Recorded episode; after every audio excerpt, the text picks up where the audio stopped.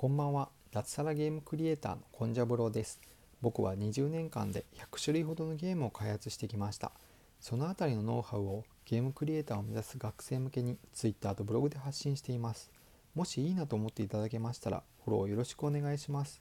公式 LINE も開設しました。コンジャブローのゲーム開発室では今2つのプロジェクトが進行中です。友達限定コンテンツとして毎日の開発日誌も公開しています。非常に無益な日誌ではありますがゲーム作りの裏側に興味がある方はブログ記事からお友達登録をお願いします。さて今日もブログを更新しました。テーマは安定した仕事に一つ何か新しいことです。皆さん技術研究していますでしょうか？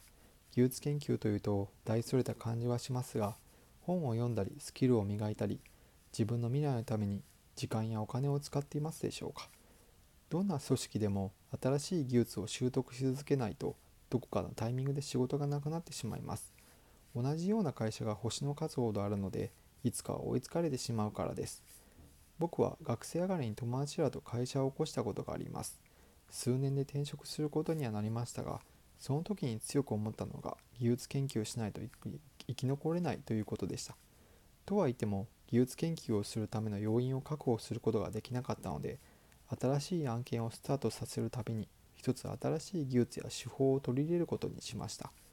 1ヶ月に1つだけでも新しい技術が手に入れば1年に12個新しい技術が手に入ります。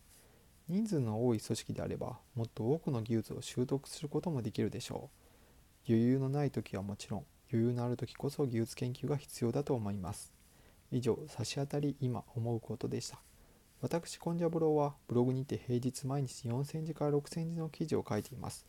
Twitter や公式 LINE もよろしくお願いします。何か挑戦したいなと思っている方はお気軽にフォローください。一緒に継続していきましょう。それでは明日もよろしくお願いします。おやすみなさい。